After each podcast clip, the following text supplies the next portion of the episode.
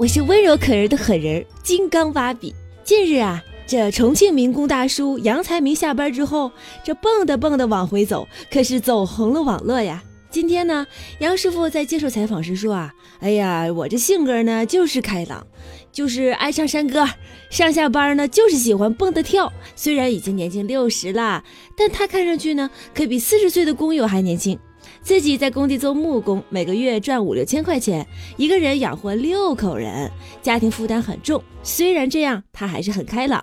这个开心啊，果然是年龄的腐化剂。最近啊，我上微博啊，我这一看热搜，哎，大家有没有觉得这未成年人犯罪事件是越来越频繁了呢？什么十二岁少年弑母，什么大连十三岁男孩杀害邻居十岁女童，什么初中生教室用砖头猛砸班主任等等，他们这些手段真的非常狠毒，但是却无需担责。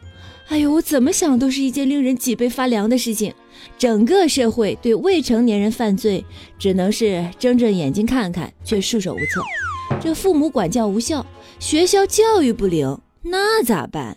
最近啊，我看了一档真人秀，是美国的一档真人秀，名字叫做《少年监狱之旅》。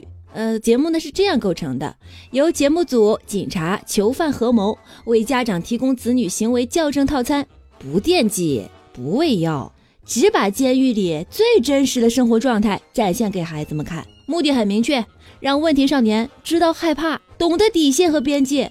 对，就是吓唬，就把他吓唬住他，把他吓唬到知道越过雷池的后果，这样呢，他才能有所收敛。给我印象最深的呢，就是节目中那个十三岁的男孩 S， 他在那期节目当中是同组年龄最小的孩子。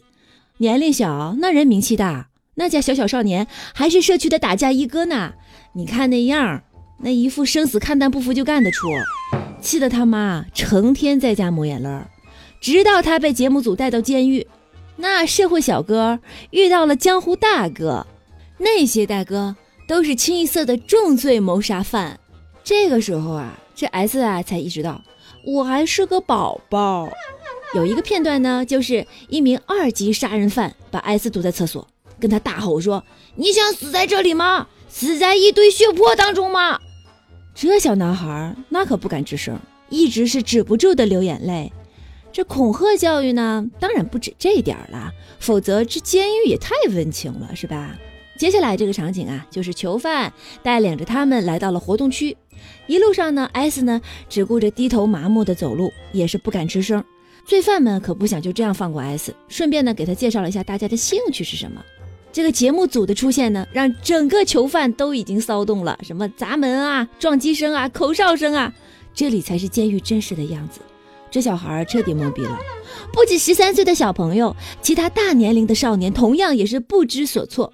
这个十七岁的 Steven 呢，就像是黑帮分子，他的转变是最大的。这个 Steven 枪不离身，贩毒偷车，准备随时跟人交火，逢人就吹嘘，曾经抢了五千美元，全都换成大麻和冰毒了。被特种部队逮捕也是他引以为傲的事情，甚至看到同伴被警察击中，他都觉得非常酷，幻想自己能成为江洋大盗。刚到监狱的时候啊，还跟朋友在车上打闹，说自己一点儿都不害怕。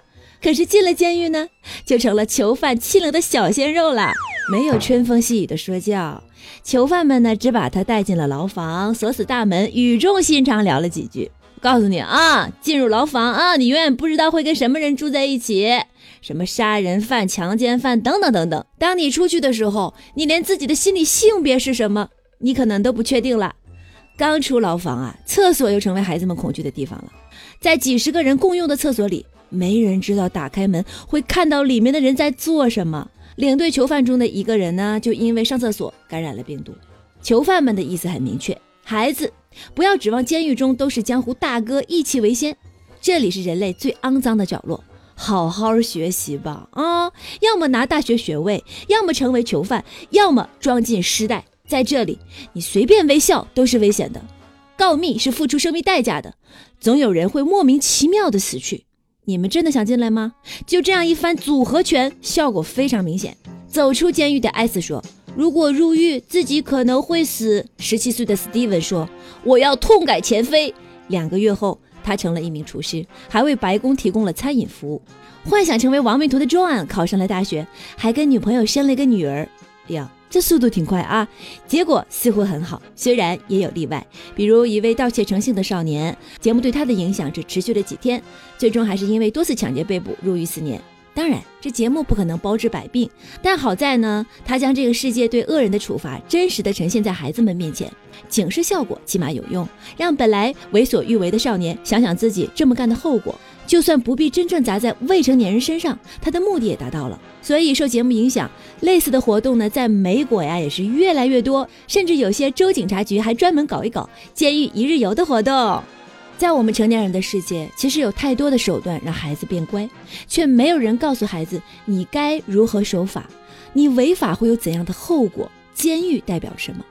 真心应了那句话，心中无畏，无敌于天下，说的正是那些犯罪的未成年人吧。